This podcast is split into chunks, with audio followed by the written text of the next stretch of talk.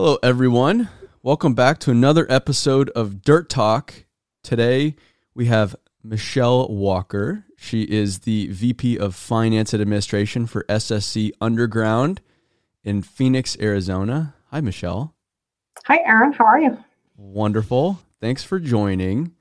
And I I first met you when we were looking into a pit. You guys were digging under a dam in Phoenix, Arizona. I guess that's where we first crossed paths. And then I started to see your work in the mental health and awareness and suicide prevention space and and figured I'd have to have you on and talk about that since it's such a it's not it's not a very commonly spoken about topic in this world. It is certainly not, but we're trying to make it more and more common. Well, like I always say, uh, we're gonna bring your your your cause to our all three followers, all three listeners of ours. So hey. try to try to get the word out as best we can. If those three tell three other people, then you know that's nine more people than than knew about it yesterday. So exactly, that's how that's how movement's built, I guess. Um, well, I always like to start out. So, how did you get into the construction industry to begin with? How'd that happen? So I really grew up in construction. So I'm originally from Canada. I'm from northern Alberta, so very far away from Phoenix, Arizona, very different climate. My dad was a general contractor, so he built custom homes, various custom buildings. So I grew up with him, you know, working in construction and I would work for him in the summers and, you know, after school and stuff. So I I kind of grew up around construction and in a very uh, blue collar oil town. So just kind of that kind of industry is has been what I've what I've always been around. And then I moved to Phoenix after university um, and started working uh, here at SSC. My aunt uh, is the owner of SSC Underground, and so I just kind of didn't really know what I was doing. I really just kind of came down to visit family and figure out what my next steps were, and so I started working here and 22 years later, I'm I'm still here and working in the underground construction business. How about that? It, did you ever did you want to get into the industry, or did it just kind of happen? Uh, just kind of happened. I was originally I went to school. My major was genetics, so I was kind of on the uh, pre med track and realized that I really didn't want that as a career. Wanted to have a family and recognized that you know that doesn't those two things don't necessarily go hand in hand so i knew i wasn't going to do that so i started taking some business classes um, in school there and then once i got down here and started here and uh, it was just kind of a great fit and i enjoy i enjoy the industry of course. I, I knew it you know from growing up in it and uh, one of the things i like about it is that it is you know the male dominated. I wouldn't do good in like a education setting or you know when i was in the medicine track and, and knew that maybe doctor wasn't really the best path and people would say like oh you should be a nurse and I'm like i knew that that kind of female dominated field wasn't probably the best fit for me. Yeah. Um, so i just i love the industry. I love i love the people in it i love you know the fact that you're you know actually you know building and doing and creating things that the world needs to to keep going every day. And so it was a great fit. And there was a role here for me. And so I, you know, took additional classes as needed to kind of build up my accounting education and and went from there. Can you explain? I feel like a lot of people, especially in the field, don't really understand what it takes to make a construction company run. So I get the field is what drives it. The field, they're, they're, they're the billable line items. You're not on an estimate. You know, you're just the overhead line item. But without you, they couldn't do what they do how important is the money? Uh, I mean, how, how important is money in the construction process? Well, I think it's the kind of critical hinge pin that it all revolves around. So yeah. those guys in the field aren't going to stick around too long if you don't pay them. That's a great um, point. And without some good financial management, um, you're going to have a hard time paying them. So I think that you know capital. I think of in any industry is is critical, but I think in construction and especially when you're in an equipment intensive field and construction, you know, capital is so key to be able to, you know, leverage that capital and and get the equipment necessary and and you know qualify for projects from a financial standpoint. You know, pre-qualification is a big thing for subs and being financially stable enough that GCs will trust you to be an integral part of their project is so important. And then having, you know, that liquidity so that when the opportunity comes, you have the ability to to jump on it if it means, you know, a big upfront investment for you know travel costs and, and getting getting a crew you know to some remote location or it's buying new equipment is really really key so having that having a finger on the pulse and knowing your cash position and and knowing that cash flow and you know taking that work in progress from not just uh, what are the projects coming up and what are the sales but what's the cash flow that's going to be created by that so that you have that real trend looking forward and you can identify when there's going to be slow times and when there's going to be you know when when the cash the cash from those slow times is going to catch up with you and when collections are becoming an issue and all of that. So i mean i think you know cash is king is not not just a saying it's really true and so having all of the tools in place to really know truly what cash position are you in and and what what is that cash position going to look like long term allows for for good planning and then allows for you to take those you know the opportunities when they come and that's that's the crazy thing about this industry because it is so capitally intensive. So you win a job and you have to go mobilize to a job, go get the equipment for that job. The owner's not just handing you a pile of money. Okay, go do our job. Like you're you're sometimes not getting paid 30, 60, 90 90 days from when you start it. So you need all that money up front. You're taking all the risk up front, hoping you get paid. Sometimes you don't even get paid. Uh, you know, on the bad ones, that hopefully doesn't happen too often. But you really are taking an enormous amount of risk financially as a contractor in this world.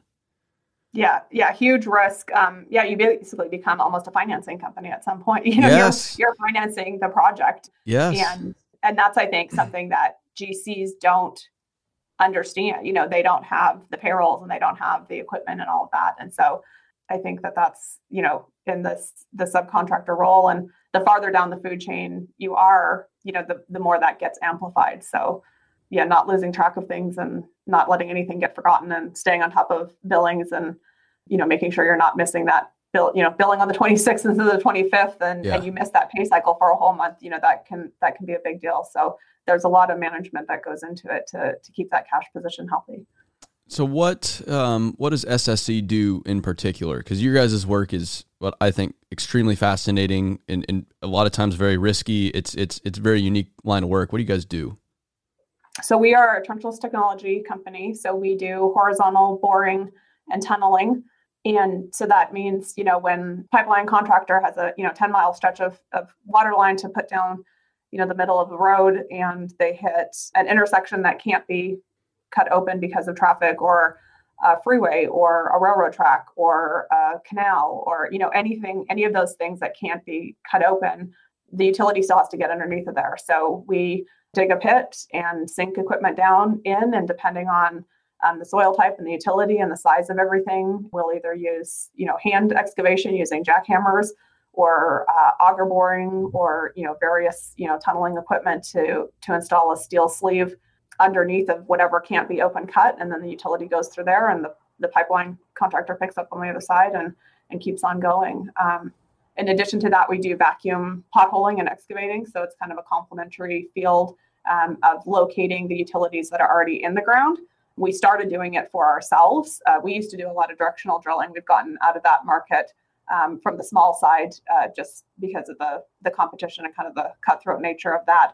Um, but when we did a lot of the smaller directional drilling, we got into potholing to for our own use to identify the utilities in the bore path.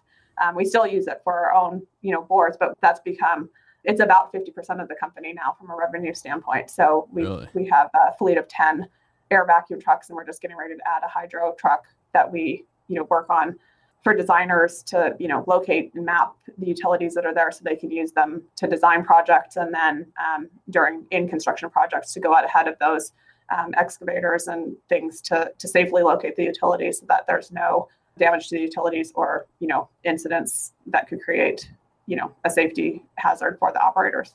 Gotcha. And anyone, I, I, guess, that's been in the underground space knows how important vac trucks are. And I had no idea how they worked or what they even were. You see them driving around all the damn time, but you just assume that, yeah, uh, they put a water line there. Of course they know where it is. But in reality, no one knows where the hell that water line is a lot of times. So you have to go put a hole in the ground to figure out where it even is before you can dig there, or else you're at risk for running into a water line. It's just, it's, it's wild how how much you'll find when digging in the ground that isn't supposed to be there. Well, and then the, you know, as more and more is installed using trenchless methods, especially directional, you know, it's not a straight shot just because the water line's at 20 feet deep. Yes. Um, doesn't mean it's really at 20 feet deep that whole time. It's at, you know, four feet deep when it first goes in.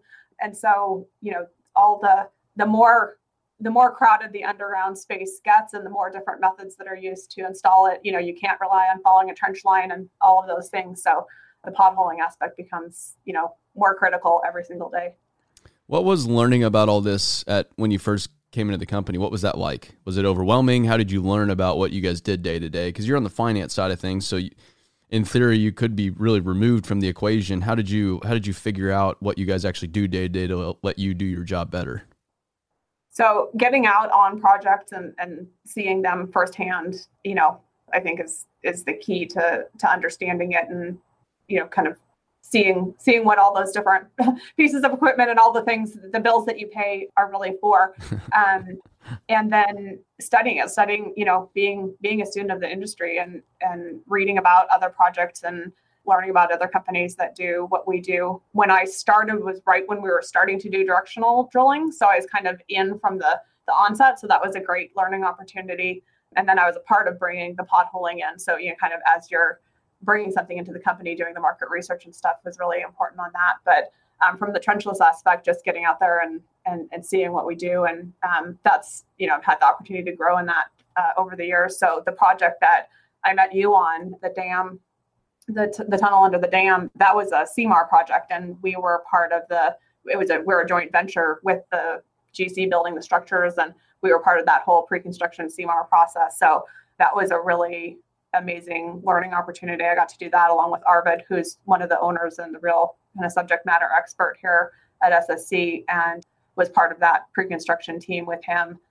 Basically, you know, getting the you know educating the engineer on what tunneling really means and how you really you know what what the limitations of it are. And then that that one was unique because it's the regulatory agencies involved. So it's a, it, the u.s army corps of engineers and the arizona department of water resources and the county flood control are all you know vested parties because it's a dam. So trying to meet all of their needs and requirements from a you know failure modes and risk assessment and everything that was I think, a great, such a great educational process to really take a deep dive in that world. The amazing thing is about underground is no one ever sees it, no one ever thinks about it, but everyone depends on it every single day. Especially like that project, you guys were it was a, an outfall, wasn't it like an outfall? Is that what the common term for it is? Like like an um, outfall structure, an outlet channel, an outlet, um, an outlet. Yes. Yeah. So uh-huh. so it's to relieve pressure from behind the dam, and then downstream you had thousands of homes just sitting right there that if you didn't relieve the pressure, the dam could in theory fail and then all these homes are just flooded in Arizona, which you wouldn't think is a possibility. But just the the impact that you guys have with your work is is mind-boggling and yet no one ever thinks twice about it, which is the craziest thing. Right and it's the challenge because you can't really show mm-hmm. somebody, hey, we we built that. You know, when your your your portfolio yeah. is really boring because yes. nobody nobody can see what you did. But yeah. they're sure thankful that they got to keep driving their normal route to work every day because you weren't cutting open the road that they normally drive on, and that their you know their water and their you know their water their tap turns on and their toilets flush and all of that. So, and like here in Phoenix, you know, our light rail system has grown over the last, you know, decade and a half. And so that's all, you know, that's job security for us because once that track is laid, they're never going to tear it up. And so yeah. that's all opportunity to utilities are still going to have to go in. And so all of that is opportunity for us to more miles of more miles of work opportunity for us. And I guess the in the trenchless world, you want people to not know you're even there. When you're doing your job, people don't even yeah. know you're you're there because Absolutely. that's the point. 100%. Yeah. Yeah. yeah yeah, if they don't know you were over there, you've you've done something right. So you guys, you said it was it was your aunt that that owns the business or co-owns the business now. Yeah, so her and her husband founded it um, with his parents uh, 51 years ago now. So wow. we had our 50th anniversary last year, and then he's been retired. Her husband retired almost 20 years ago. So she's been uh, the president, and then she has three sons that have been in the business, uh, two that are currently in the business, and you know active in day-to-day operations here. So it's it's a woman-owned business then? Correct yeah. Does that how does that change things? Does it does it change the dynamic? Does it change what you can bid on? What does that what does that do for for the company if anything? So we're not actually a certified woman-owned business. Okay. Um, yeah. because of the kind of pathway, how the company evolved and, and went from her husband as a majority owner to her. Gotcha. Um, there, we've ran into roadblocks with getting that approved, you know, because unfortunately a lot of people do that just to get the woman in yes. the, in the yep. front to get that certification, which isn't the case here. But Yeah. um, we also recognize that she's not going to be here for forever. So recently, you know, as we've been kind of challenged to seek that certification, that that's not the future. You know, the future is us being able to do our win the work because we're the most qualified contractor. So um, we don't have that. But from a cultural standpoint, I think it has a big impact. I think you know how we how we look as a company is is impacted by having women in the leadership.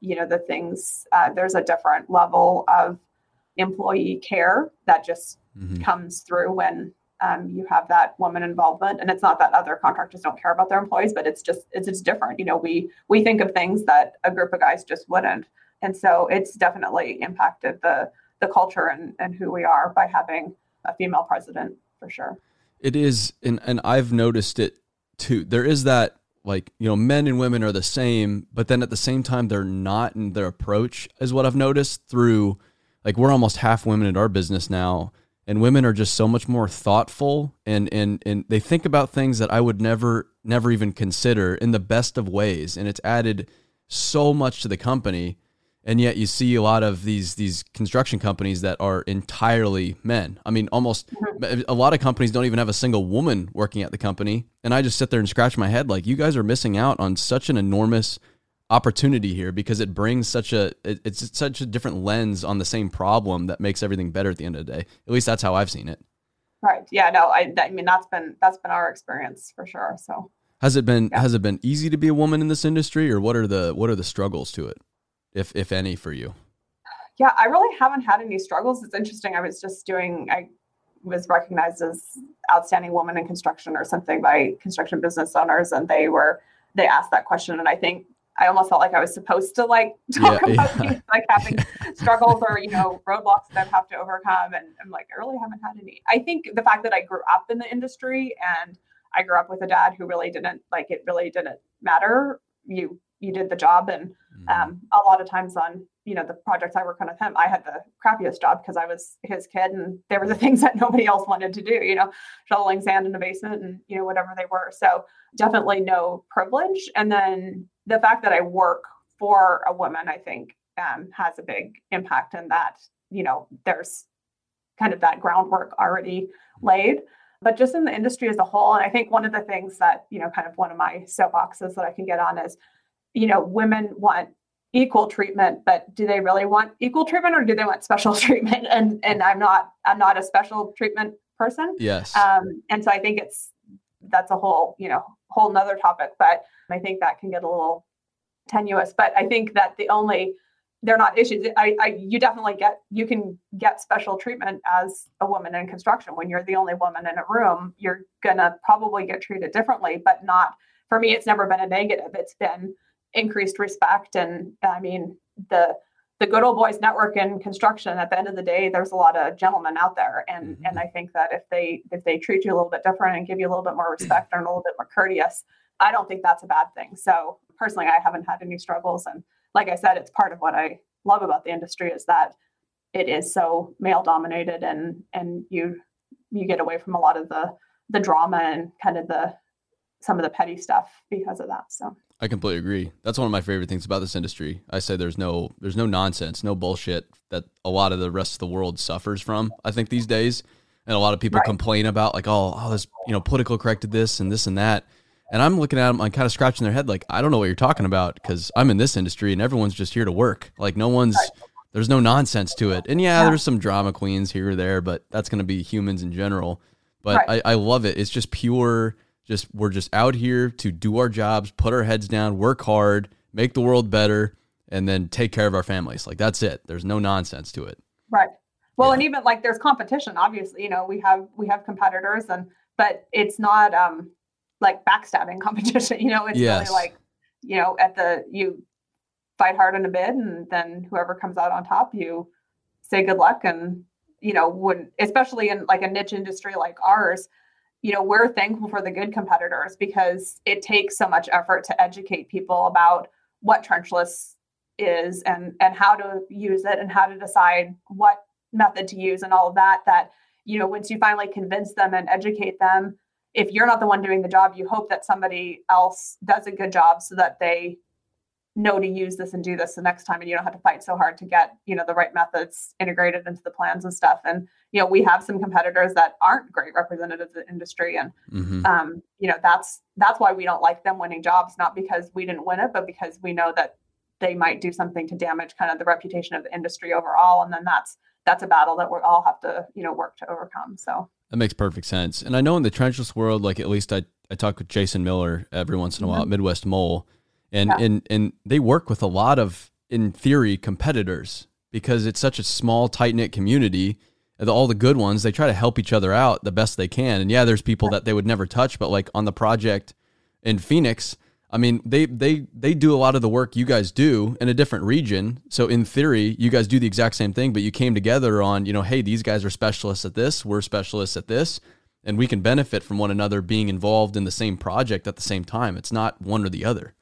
Right. And and that's where, you know, like I said, it was that was our product. Like we had the whole pre-construction. We could have been, you know, kind of egotistical and go like we're gonna we're gonna do this ourselves. So it's only our name on it. But we yeah. knew, you know, one from that capital investment, one of the challenges with you know equipment and trenchless is that it's not like an excavator that you can go buy and no matter kind of what pipeline you're doing you you use the same excavator yes. kind of regardless of the situation ours is really driven by size and so you might buy a piece of equipment to do a job and then you might not use it for another 10 years because a project with those requirements doesn't come up again.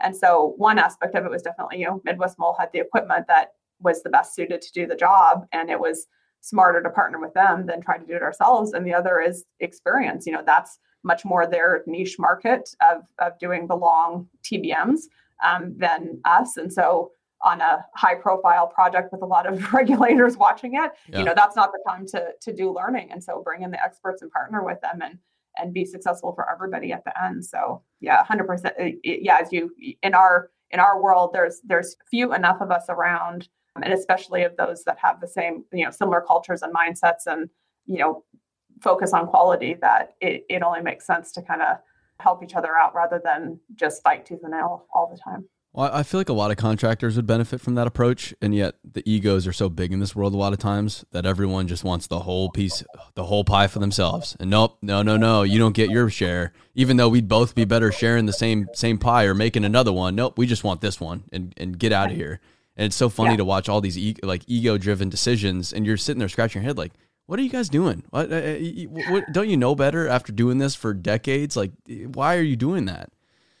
Yeah, yeah. Yeah. I mean, I kind of prefer let's all succeed together than fail independently. uh, yeah, absolutely. Okay, so let's let's get into the mental health side of things because that's what really caught my eye with what you have going on. And I saw, I think it, what, what what it was was you were featured by by Caterpillar, if I'm not mistaken. And and so I saw it would it via Cat, and I was like, wait a minute, I've met that woman before. She works at this trenchless company. And then I reached out to you and hey, I want to learn more about this because I try to talk about it quite a bit with people in general in this industry. I've tried to be very transparent about my own mental struggles because mm-hmm. I'm working through things in my mind like everyone else is. No one's immune to it. So I've tried to be very open about it. And I've had a lot of people on the podcast. Like I had a gentleman an episode or two ago, we talked about suicide. He tried to commit suicide and, and the gun wouldn't work. I mean, that's why oh, he's wow. still around because the gun that he said had worked uh, 10 out of 10 times before would not work. And he's in the industry. So we've touched on it a little bit, but it's not something that is talked about nearly enough in this world. And then when we were talking initially on that initial phone call, you brought to my attention, hey, this was ranked number one for suicide this career, which I had no idea. Like I didn't know it was that serious. I know I knew it was serious, and I've seen a lot of very dark things in this industry from a mental health perspective, but I didn't know it was that serious. So at what point, like when did you get exposed to all this, and then sit there and say, okay, we need to do something about this because this is a serious issue? Mm-hmm. So it's back in 2015. A friend in the industry who's become a friend, I really didn't know him at the time, but he worked in risk management and he had been involved kind of on a volunteer basis through various suicide prevention organizations and kind of was in that world a little bit and aware of it. And then he kind of anecdotally started, you know, looking at some, you know, construction site fatalities that were ruled accidents and didn't make any sense. And then just started listening and talking to people and hearing stories of, of people who were, you know, dying by suicide who are associated with the industry. And so he brought it to a group that I'm a part of, Construction Financial Management Association, which is a bunch of accountants, so it seems like a weird, a weird yeah. fit. Um, but risk management is a huge part of you know what what we do, and this definitely fits that risk management.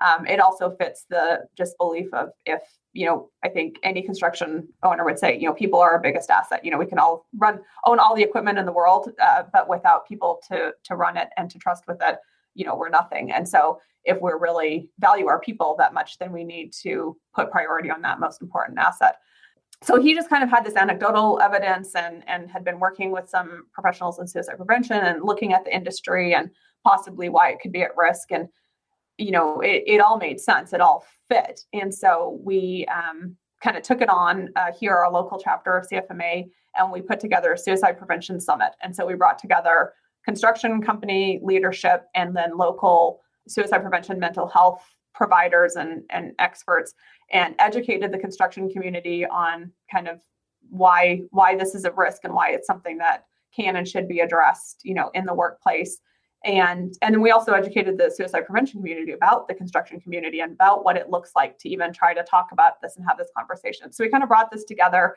it was you know had about 100 people there and started the conversation and that kind of caught fire throughout the different chapters of this association throughout the country and was replicated. And then, so that was in April of 2016. And then in July 1st, 2016, the CDC released a study for the first time that ranked suicide deaths by occupation. And that was the study that put construction at the top. So wow. at that point, it wasn't shocking to us because we'd kind of been doing this study and this deep dive about why why does this seem to be happening in construction and so we had kind of identified all these risk factors and so it wasn't surprising, but it was validating because some people, a lot of people still thought we were crazy. Like, why are you talking about this? And why are you doing this? And you shouldn't talk about it, period. And let alone at work or in construction, you know, all this stuff. So yeah. um, it was validating of our efforts. And so that really kind of coalesced. And that's, that's when we formed the um, Construction Industry Alliance for Suicide Prevention to try to start uniting the industry and getting out um, awareness and resources to contractors uh, to be able to tackle this within their organizations. So you, you and when you started talking about that, you said there were there were weird cases where things were ruled as accident and that kind of thing. Like, what did you mean by that? What was he What was he finding so in specific? Like, you know, specifically? so this gentleman in particular, like he worked for a paving contractor, and there's you know the they had an incident where you know a guy was up on the paving machine and you know tied off and working you know no issues never an issue never an incident with not you know following safety protocol and had some you know stuff going on and one night all of a sudden his fall protection was on and he fell off and he died and there's that question of like wow. why why was he suddenly not tied off and why was he you know why did this why did this happen and was it really an accident or was it you know a suicide and the opportunity there on construction to do that. And you go back and there was a, I think it was last year in Kansas City, there was a, you know, situation where a young man, you know, was on the eighth floor of a building by himself and the entire crew was all on the fourth floor. Why was he on the eighth floor working by himself and fell, you know,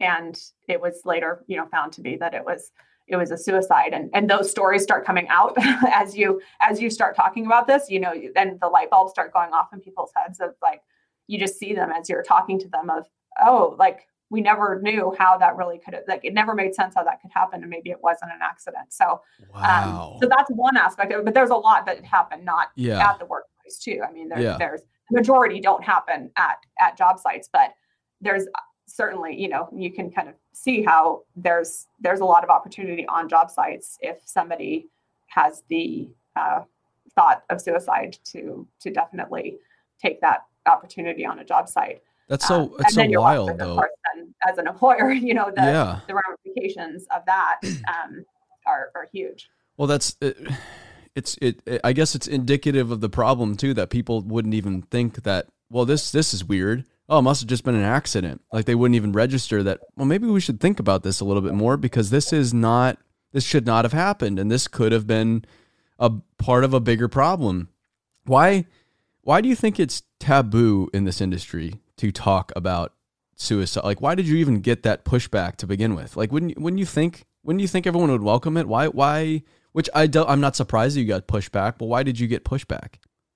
So societally, I mean, that's one thing in the five years that we've been doing this, you know, society has come a long way in talking about mental health and Correct. about suicide. And Yes. so, you know, five years ago still it was a it was a weird word to say. You know, people just didn't say it. Um, and then I think there's so much misunderstanding about it that it's it's an act of weakness. It's a selfish act. It's uh Mm, um, you know, even the word like commit suicide. So we try to use the word die by suicide Mm. because commit, you know, indicates a crime or a sin or, a, you know, it, it puts that negative picture around it. And obviously it's negative. Like we don't want people to die by suicide, but it's, it takes away all their kind of dignity as a, as a person.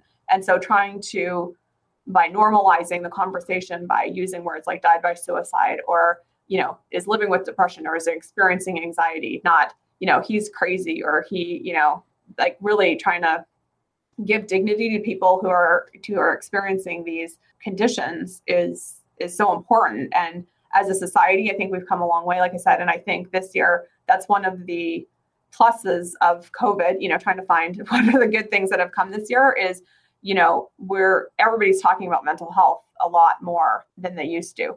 But just in the industry in general, I mean, you know, you're on a job site and you I was listening to one of your podcasts the other day and the guy was like, you just want to tell these, you know, pussies to suck it up. And it's like, okay, but like maybe, maybe they have something Yeah. going on and Yeah. they can't just suck it up, you know, Yeah. and it's it's such a fine line because it is the industry we love and we love it because it is tough and we, you know, we figure out a way to overcome everything and we, you know, don't let things stand in our way. And yet those same strong traits can become somebody's worst, you know, biggest obstacle to seeking help if they need it. yes. Um, and you know, I think it was the Mike Wilhite that you're talking to, and he talked about, you know, he was going through divorce and he, you know, he self-medicated, and and that's, you know, he's one of many, many, many people who go down that path, and he thankfully had the resources and the wherewithal and the people around him to to know that wasn't the permanent path, but you know, that kind of becomes the the cycle of you know something's going on and and you know you self-medicate or you you just ignore it and it's going to get better somehow. And you know or you know you are drinking and then that affects your ability to come to work. And so then that affects your employment and then you lose your job and then the spiral just goes and goes and goes. And so or you start having you know performance issues or safety issues. And instead of addressing those by saying you know hey why is this person who's been this great employee for the last 5 years who's never late who who's never had a safety incident who always gets his job done and all of a sudden now he's having you know near misses or he's he's you know calling in or not showing up one or two days a week and he's all this stuff. And so you you address it from a performance standpoint and say you know write him up and it's disciplinary. And that just drives the cycle deeper instead of asking the Mhm. question like hey you know is something going on? We've noticed a real change in your behavior. And you know most times given the opportunity people will talk about it. They're not going to be the ones to bring it up. And especially in this industry and they're not going to be the ones to come and ask for help. But if you can be that one that person that asks them if they need help or if something's going on my experience is that they'll they'll talk to you about it. And then that that opens the door to be able to help somebody um, and connect them with with care versus you know ignoring it and or you know addressing it in a negative way and and making the problem worse. So. It it really is a a bummer though, because I've I in in in and I'm I'm young. I, I'm lacking experience, but I've been around a lot of construction companies now, a lot of construction companies, and I don't think I've ever seen it addressed once in, in mental health and suicide. So all these companies, they're so serious about safety. Oh, safety this, safety that. We care about our people. Our, our people are our number one asset and yet they they never talk about mental health they never talk about this they they don't even touch this subject and yet like a guy that you know his wife just asked him for a divorce and he's drinking himself to bed every night coming to work that's not a safety problem? Are you kidding? Exactly. like I, I, it's so obvious and so glaring to me, and it frustrates the hell out of me that none of these people they're they're so like their trench boxes and and their PPE and okay okay that all that stuff is great, But a guy coming to work hungover every single day of the week is a, in, in my opinion, a much bigger hazard than him not wearing his hard hat. It's it's it's and and it's so prevalent across the whole industry. I've seen it so many times over. These guys, they'll get a 30 rack when they're going home of Coors Light. They'll kill the whole thing on a Tuesday. And then they show up to work the next day ready to go after it because that's what they have to do to just live with themselves and to calm their nerves and get rid of their anxiety and and and alleviate depression. It's it's so it, it really has bummed me out as a young person seeing this and then seeing companies doing nothing about it at the same time. Yeah, no, you're 100% right. And even, I mean, even take the alcohol and substances out of it. If somebody's dealing with something, you know, whether it's a personal issue, whether it is, you know, anxiety or depression, they're not, you can't be 100% mentally present and focused. It's, Agreed. It's just impossible. Like Yes. nobody's, nobody can just shut that off and, and become 100% present. And with all of the, you know, factors out on job site, you know, it takes one second for something to happen that creates that that incident that can, you know, change or take somebody's life or, you know, a whole crew or, you know, the scenarios are endless, you know, that you can go through. And so it's a hundred percent a safety topic. And that's been, you know, one of the angles that we've tried to approach it with. It's, you know, build, you know, we have toolbox talks, like do a toolbox talk on it. Like, is it, is it comfortable to talk about? No, but it's a lot more comfortable to have that conversation preventatively than to try to have you know the conversation later on when something bad does happen Yeah. um, so you know we we promote doing toolbox talks we have hard hat stickers you know and trying to start the conversation the, putting it out there wallet cards that have the warning signs on it so that you know you do that toolbox talk and people are paying half attention but something catches their eye a month later and they're like hey you know i think maybe you know this guy might be struggling with something so Yeah. pull out the wallet card that has the you know kind of some of the warning signs and the crisis line to the number to give them to call. You know it's it's equipping people with those tools because nobody you know we're not going to turn everybody into you know therapists and counselors. And and i think that's one of the things that people are afraid of is saying something and then they have to be the one to be able to fix it. And that obviously you know none of us necessarily want to be put in that role but you don't have to be the one to fix it. You just have to be the one to connect them with the help to be able to get the care that they need. And Yes. um, it's huge and it's only going to keep getting like it's not getting better. It's not going to fix itself on its own. So until more and more people start having these conversations that then make it more you know again the more people that talk about it then the more people that are going to feel okay asking for help when they need it or asking for help for somebody else um, because it becomes less scary. So that's you know getting getting the word out there and normalizing conversation that's that's a huge huge step in the right direction. And that's what I'm trying to do uh, a, a little bit. I've I've explained this. I like to just talk about it to to try to normalize it in this industry because I've seen it play out in very negative manners. And then also it does help me process my own emotions and thoughts too. So it is it also helps me to just verbalize what I'm going through and helps me even like like I I I have a therapist talking to her it's not really her bringing all these brilliant ideas to me like this is how you fix your life it's really just the ability for me to talk through things and just have someone there to listen and kind of help me digest them and work my way through things. It's not really her giving me all these tools to like this is how you do it. It's really just having a set of ears that that are there to dedicated to you to listen to me to listen to me talk to help that helps me figure things out. But what's made me what's made me very uncomfortable about sharing is that I'll share something personal or something like that, and all these people will will reach out to me with like sympathy and and I don't want it to seem like I'm I'm after that. I like that's Right. I don't I don't want people reaching out. Like I appreciate them reaching out. And a lot of people reach out in a manner that's like, "Hey man, I've been there too, and that sucks." Which I I'm I'm totally great with.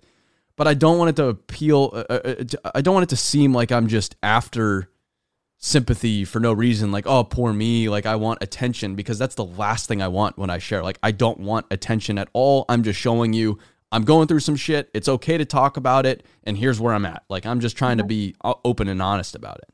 So that's what i've and I that's think what i've that's run people's into. fear about sharing is that then they're going to get labeled as like, oh, there's the guy with anxiety, or there's the guy, you know, and, Yeah. and they don't want those those labels, and especially again, not in this not in this industry, and and so it's you know finding the the balance between like getting them to ask for and then and giving them those tools that then they can seek out on their own so you know different like there's online you know therapy you can there's apps with with therapy and there's yeah. and it's just even sometimes having somebody to talk to so again one of the you know benefits of being a woman in the business is that i think these conversations are easier for me to have and for mm-hmm. guys to have with me and and i don't think that should be a barrier to companies that don't have a woman in a role that can have them but I think they're just maybe a little bit more willing to open up and, and share. But then having those leaders, you know, especially the the big, tough, strong male leaders out there that will say, "Hey, you know, I've I've dealt with this too," or you know, my door is always open if you want to come. Just you know, just talk, get something off your chest, and and sometimes that's all people need. They just need somebody to listen and to process um, you know, help them process, you know, like you've talked about with therapists that that can help you do that. But you know, that might be too big of a jump for some people to take. But it's just knowing that somebody's there that will listen and that will care, and that isn't going to make fun of them and tease them, and then go spread it around the crew that you know this is happening. And so it's it's that balance between not wanting somebody to feel embarrassed and yet mm-hmm. trying to normalize it and not it make it be an embarrassing thing you know and, and i think we're not yeah. there yet like we're, we're still at the place where people are going to be embarrassed to talk about it so how do you provide those methods for them to get help confidentially while we work to break down these barriers that have this huge stigma attached with it that makes people think that like if I say this, then nobody's going to want me on their crew anymore, or you know, I'm going to lose my job, or you know, whatever it is. So, gotcha. Um, it's it's not a there's not a one size fits all approach, but any conversation you have is better than none. So I want to talk a little bit more about that, and we've touched on this. But why is suicide, mental health? Why is it so bad in this industry? Why is it number one? Why was it ranked number one? That's a very bad list to be number one on. Why? Yeah. So uh, demographics. So guys, you know, white men from 24 to 35 is like the most at risk demographic, and then like 35 to 54 is just slightly less than that. So wow. it's a it's a super at risk demographic to begin with. Um, and then the you know just the nature of the, that stoic tough guy I'm going to get made fun of if I speak up is is definitely prevalent. Um, the travel associated, you know, when mm-hmm. you've got crews away from families that you know one they're isolated so maybe they're going through something and at home they have a support system and then they're gone and and they don't have that support system mm-hmm. and the way of you know what they do when they're out of town is they you know pick up the 30 pack on their way home back to the hotel at night and they they sit around and drink that and you know who knows what happens um, well we know what happens but you know you know things things happen so that removal from support system and isolation from family and then the family issues that can result from that and then somebody you know that you know having family issues resulting from not being around and then that creates the need for for help the the hours i mean you know you we work we work crazy hours and if somebody's having trouble sleeping and then suddenly you're yanking them onto a night crew you know when you're, you're disrupting their entire sleep schedule or you know i mean or they're working you know 16 18 20 hours a day you know substances sometimes are the things that come in to fill that gap to to get people through the mm-hmm. next thing Um, and then, you know, opioid substances, opioids um, that can come from um, work-related injuries that aren't properly treated or, you know, prescribed um, in conjunction with work-related injuries and then become, you know, misused. You know, that's that's a big thing. Uh, veterans, you know, there are, you know, that's a huge pool that we're trying to recruit into construction. It's a great fit, but that that's also um, an at-risk demographic. So, and then access to care. So, there's one just kind of a resistance in general to probably accessing mental health care.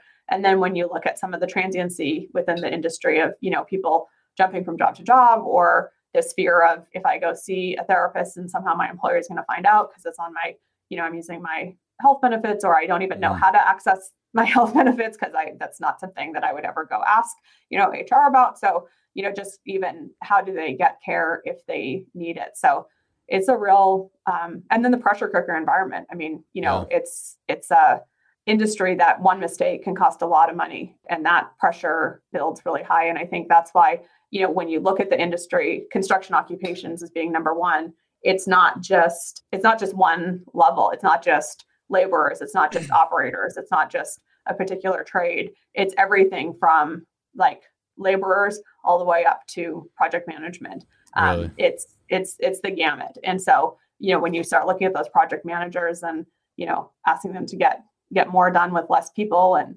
and overcome all these obstacles and budgets and everything else that that's a huge huge ask that sometimes can just become too much. So there's a lot of factors. And that's why I said, like, as we started looking at the industry and talking to, you know, experts in suicide and kind of partnering the two, we weren't terribly surprised when when that study came out ranking it as the most at risk just because of all those factors that are just real. Yeah, and I'm sure once you start like identifying all those factors and identifying, you know, all of this, a lot of people are probably sitting there nodding their heads too like, "Yep, I've I've definitely seen that. I'm not all that surprised either based on what I've seen out there." And the the the moments in which I've seen it the most are those like you just said, the long hours, all over schedules, weekends, nights, away from home. I did I did a brief stint on the railroad, and this is how some guys live, and mm-hmm. it was it was just it was probably the most isolating period of my entire life because you're waking up you know 2.30 in the morning working in the middle of the desert seven days a week days nights doesn't matter. It's extremely the, the deadlines are just insane. I know you guys have, have done have done railroad work. It's it's just it's a pressure cooker and it's it's it's just you feel so alone in in that environment you're away from all your family and friends so you're seeing what they're doing, especially on social media. You know, as a young guy, I was sitting there while all my friends were having fun back at home. You know, I'm sitting in a job trailer at four in the morning in the middle of the desert in California, like, what the hell am I doing with my life? And even even as someone that had had previously never struggled with mental health, it starts to get to you. It starts to really just wear on you. Like, man, this is just this is just lonely. I'm just I'm I'm I'm out here by myself. Like, what what the hell's going on? Yeah. And then if you need help, how do you get it? You know, that's the whole yeah. like, and that's one of the things like we, we try to talk about and, and educate, you know, people in the, you know, mental health world that have all of these, you know, suggestions and things that employers should do. And, you know, bring a counselor into the office for people to have the opportunity to meet with. It's like, okay, well, our job site is milepost 273 yeah. on the I-10, yeah. you know, westbound. And like, that's, that's our office. You know, we don't have, uh. everybody's not in one place every day. And so, that's one of the things you know that we promote is, is building those peer support networks whatever they are so if it's the crew that's out of town you know working at a different milepost on on the interstate every day at least build that team within them that they can recognize the the signs if somebody's feeling something and they are empowered to speak up and say something or you know whatever it is but recognizing we don't have the traditional workplace model where you know everybody's in one place every day and you know HR can walk around and, and talk to everybody and check in. Like it's just not possible. And so building those those networks that, you know, educating them on the warning signs, you know, and empowering them to to speak up if they have concerns. And most of the time what I've seen here is they won't speak up to each other, but they'll come talk to me. You know, mm. so having that trained gatekeeper who who people know they can come talk to, and then I can go talk to the person. And so it's that, you know, and, and sometimes it is over the phone because they are, you know, gone and they're out of town or you know whatever it is but it's it's it's empowering you know equipping them with information and then empowering them to do something about it. You know that's that's how we're going to start making making a dent in these statistics. So let's let's talk about more actionable stuff and, and get more positive with the conversation. So what are the what are the warning signs? What are the things to look out for i guess before we get into what you can do? But so what what what do you tell people to look out for? Yeah so it's it's changes in behavior. And so it's it's and that's why you know if the more that people can know each other and identify those changes because some people are just real you know downers all the time. And so there's really nothing wrong with them. That's just their personality. Mm-hmm. but it's the person who's upbeat and positive and kind of the the life of the party most of the time. And then all of a sudden they're you know really down in the dumps. So it's that change that dramatic change in mood. It's having you know hearing them talk about some kind of major life change a divorce a death you know marital issues issues with their kids you know those kinds of things. Being aware that those things are going on and then hearing how are they processing those. Is it that they're going and you know stopping at the bar on their way home from work every night and then you know that's how they're getting through it. And then just behavior you know safety incident. It's it's looking at those performance things that you know are they having you know increased near hits or you know incidents on job sites? Is there production going down? Are they making mistakes that that don't make any sense? That are really out of character? Are they, you know, showing up late? Are they calling in? Are they not, you know, performing? So it's it's those changes in behaviors that that are unexplained or that are tied to some, you know, major life event that you know that they're going through that that people should just really be picking up on. Gotcha. Yeah, that makes sense. And now, what? Uh, so, as an industry, I mean, what what can we do about this? What if, say, I'm a laborer, I'm a foreman? I mean, what should I be thinking about? What can I bring to the table to start making this a little bit better and, and getting it more positive direction? So the the organization, the Construction Industry Alliance for Suicide Prevention, um, we have a website, preventconstructionsuicide.com, and all the resources that we've created over the years are available there at no charge. We don't we don't ever charge anything. There's not like a membership fee, nothing like that. It's just it's all available to the industry. So there's a course that you can take. So again, like let's let's include this in safety training. You know, we mm-hmm. we put people through, you know, days of safety training when they start on the job. Let's make this part of it. And that's part of our conversation. You know, we're talking to OSHA. Can this become part of OSHA 30? You know, is this, yeah. can this become part of something? Um, and so there's a called Living Works, and it's a, you know, 60 minute online training that takes people through some scenarios of, of recognizing the warning signs and then knowing how to have that conversation with somebody that they think is at risk.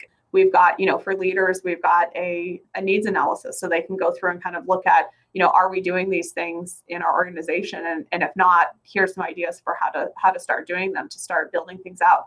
We've got toolbox talks on there. We've got hard hat stickers. We've got wallet cards. We've got there's a screening you know a, a screening tool which is a great way for somebody who you know maybe they know they're not feeling right, but they really don't know how to identify it. And they can mm-hmm. take this online screening that will help kind of guide them to, you know, you might be you know experiencing these conditions or even if you're somebody who isn't taking it is a real um, way to kind of i call it mental health literacy you know helping understand and, and know like okay i personally have never struggled with anxiety but oh by listening looking at these questions and taking this assessment for anxiety i can kind of understand now somebody who might be so um, you know those are all they're all tools and they're all out there um, for people to have you know we've got posters for you know people to hang up on job sites that you know it's it's it's putting the word out there so that it becomes every time we talk about it it's a little less scary to talk about.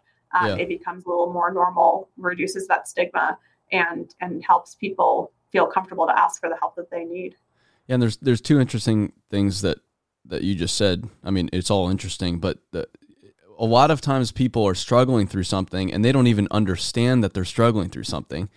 And and just identifying that hey maybe i'm uh, maybe i'm not doing okay. And and, and it's amazing. I mean, that's probably more that's probably the majority of these cases is people that are struggling that don't even know that they're struggling because they've been taught that no you just need to tough it out. Don't be don't be a little bitch or whatever people say out in the field that i hear all the time and right. then the other side of it is just even if you've never felt what they're feeling or going through, if you've never been, maybe you've never been depressed, but just trying to understand what that's like. Because I didn't understand, I've talked about this a few times over. I, I didn't understand anxiety at all for the longest time. And then I started to really, really struggle with it. And after that, I felt like an idiot for how I'd acted before when I was telling people, you know, no, it's it's not that big of a deal. You just need to chill out. And while I'm sitting there just stuck on the couch, not even be able to able to think about anything else except for I just how do I get rid of this damn stuff? And then you have that ability to empathize with people, but even if you don't experience it yourself, just trying to go to a length to just understand it and get that basic level of understanding because it is a real thing. It it really is a physical and mental struggle that so many people go through and, and maybe you've been fortunate enough never to touch it, which is awesome. That's, I mean, I'd love for everyone not to struggle with it, but just that level of understanding, I think, goes a long ways. Totally, yeah, hundred yeah. percent, and that's that's the whole thing. Is just and and making it ex, becoming aware that this is a real thing. I think that's the biggest thing. Is it's not just like I wish we didn't even say mental health. Like it's all health. Like your brain yes, is part of your body. Absolutely. Like why, why do we we don't say you know your heart health and your skin health? You yeah. know, your your for some reason, you know, we do this dissecting from the neck up kind of thing. And so it's um but but yeah, recognizing that these are real conditions. They're not just because somebody's weak or somebody wants, you know, can't, you know, is is being being a wuss or, you know, whatever it is. They're they're real things that people deal with. And and there's help. I mean, they're they're they can be overcome. And that's the big thing is that you know by by talking about it and by getting help they they can be overcome and you can get through and you can still be productive and not just think that you know oh great i'm going to get this diagnosis and that's going to be like a life sentence kind of thing. I mean it's yeah.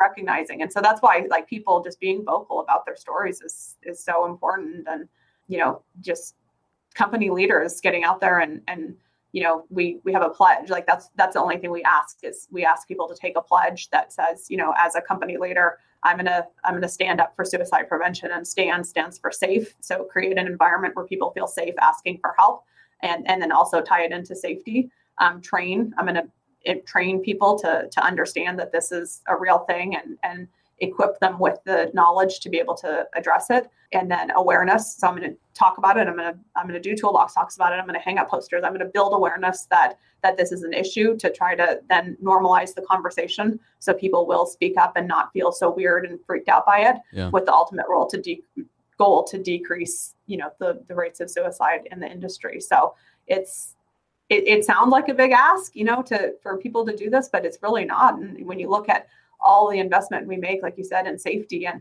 all the training and all the equipment and all the gear and all the you know safety professionals and all the stuff that we invest in, and then we're you know completely ignoring this whole you know mental and psychological aspect of safety is is it seems like a huge missed opportunity.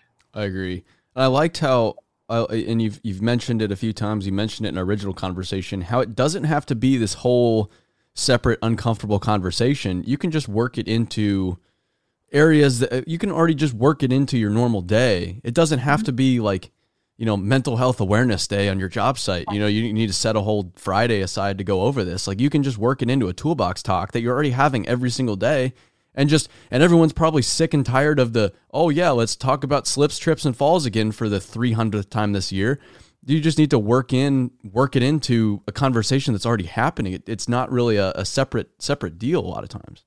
Right. Yeah or thas i mean you know we go through all the you know what are the hazards? Well how about asking the question you know are you is everybody you know really mentally here and connected and ready to work safely today? Like start yeah. asking those questions like build that in as a component that it's real.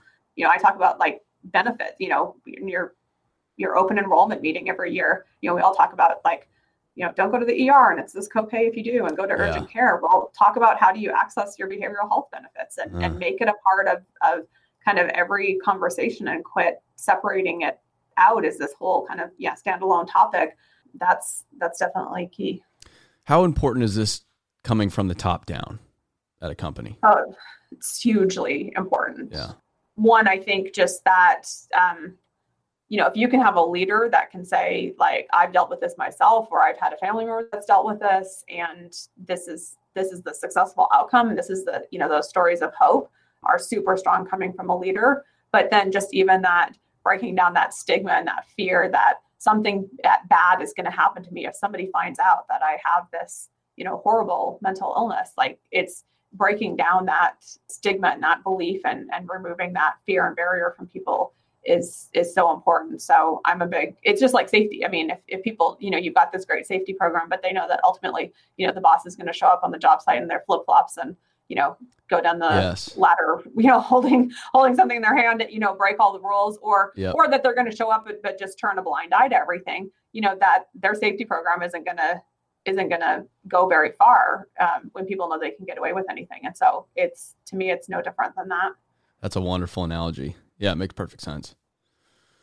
Well, that's about what I got for you today. I mean, that was a a very comprehensive discussion there. it is. from from tumbling to suicide to mental health yeah. to women in construction. we mean, we went all over the damn board there. Um, is there anything else you wanted to to bring up before we wrap up here? No, I just I really thank you for you know again your transparency and just how you you know share your stories on on social media and on your blog and stuff i think again it's that it's the repetition of pe- seeing people do that that's going to help others be more comfortable with with sharing their own story. And maybe it doesn't have to be a public sharing of it but just accepting it and and sharing it with the person who looks like they might be struggling you know it, it's it, one-on-one sharing is is is just as important with that person who who might need help. And then you know i just you know, i really commend you for for all that you do and um, just the voice that you lend to the industry and and just your i i love your energy and your youth and i think that's that's one of the other kind of i'll, I'll close on this guy could go really far but as you kind of line up some of the risk factors for suicide in the industry and you line up some of the reasons that young people are giving as barriers to entering the industry, a lot of them really align. And so. I really think that by, you know, addressing this culturally and and helping to reduce build protective factors around these risk factors. That's the whole thing. It's not changing the industry. It's just recognizing where are these risks and building protective factors around them. I think we're also going to make it a lot a lot more attractive place for people to come work so. 100% that's, well and hope. let's take this full circle. Let's go back to money because if your people are in good moods they're, they're excited to come to work they're in mentally healthy places they're just healthy people overall you're, you're you've addressed these issues. You've made it you know they are comfortable to come to work and talk about these things. You're gonna make more money. Your company you're gonna do better work in the field. You're gonna build better products for people and you're gonna make more money. I mean that is really it, it benefits everybody. It's a win-win-win all the way around. No one loses here. No one. Um, 100%. yeah which and, and that's a great yeah, we want to make the industry better. We're having a workforce problem. Okay, yeah, well, let's make the industry better. How do we do that? Well, this is an, a great opportunity for us. Yeah, I, I yeah, I get fired up about this kind of stuff all day long. Yeah. Awesome. Okay, Michelle. Well, I really appreciate. I mean, I want to reciprocate my appreciation. Appreciate all that you guys are doing for this. I'm so glad someone's doing it. I'm so glad I found what you're doing. I'm very excited about it. I hope we can work together on on projects here in the future, get the word out as much as we can because I'm I'm like I'm very excited about this. Hopefully people enjoyed this discussion and we can share what you guys are doing, share the website, share the resources, try to get it out there to as many job sites as we can and hopefully make a make a difference and get off that that damn list that we have we, we want no business being on. Absolutely. All right. Well, um, I appreciate it, and we will. Uh, I guess everybody, if you if you enjoyed that, if especially if there's someone that you know could benefit from listening to this, it's this is uh, a private thing. You don't even you don't even need to tell people you're listening to this or, or, sharing it or anything like that. You can listen listen to it on your way to work by yourself. But if someone needs to hear this conversation or you think someone could benefit from it, please share it. Uh, again, I've, I've really appreciated everyone sharing these podcasts so much. We just had another record setting month in the month of November, getting so many wonderful messages about everyone enjoying the podcast. So I really appreciate it. And we will see you guys on the next episode of Dirt Talk. Until then, stay dirty.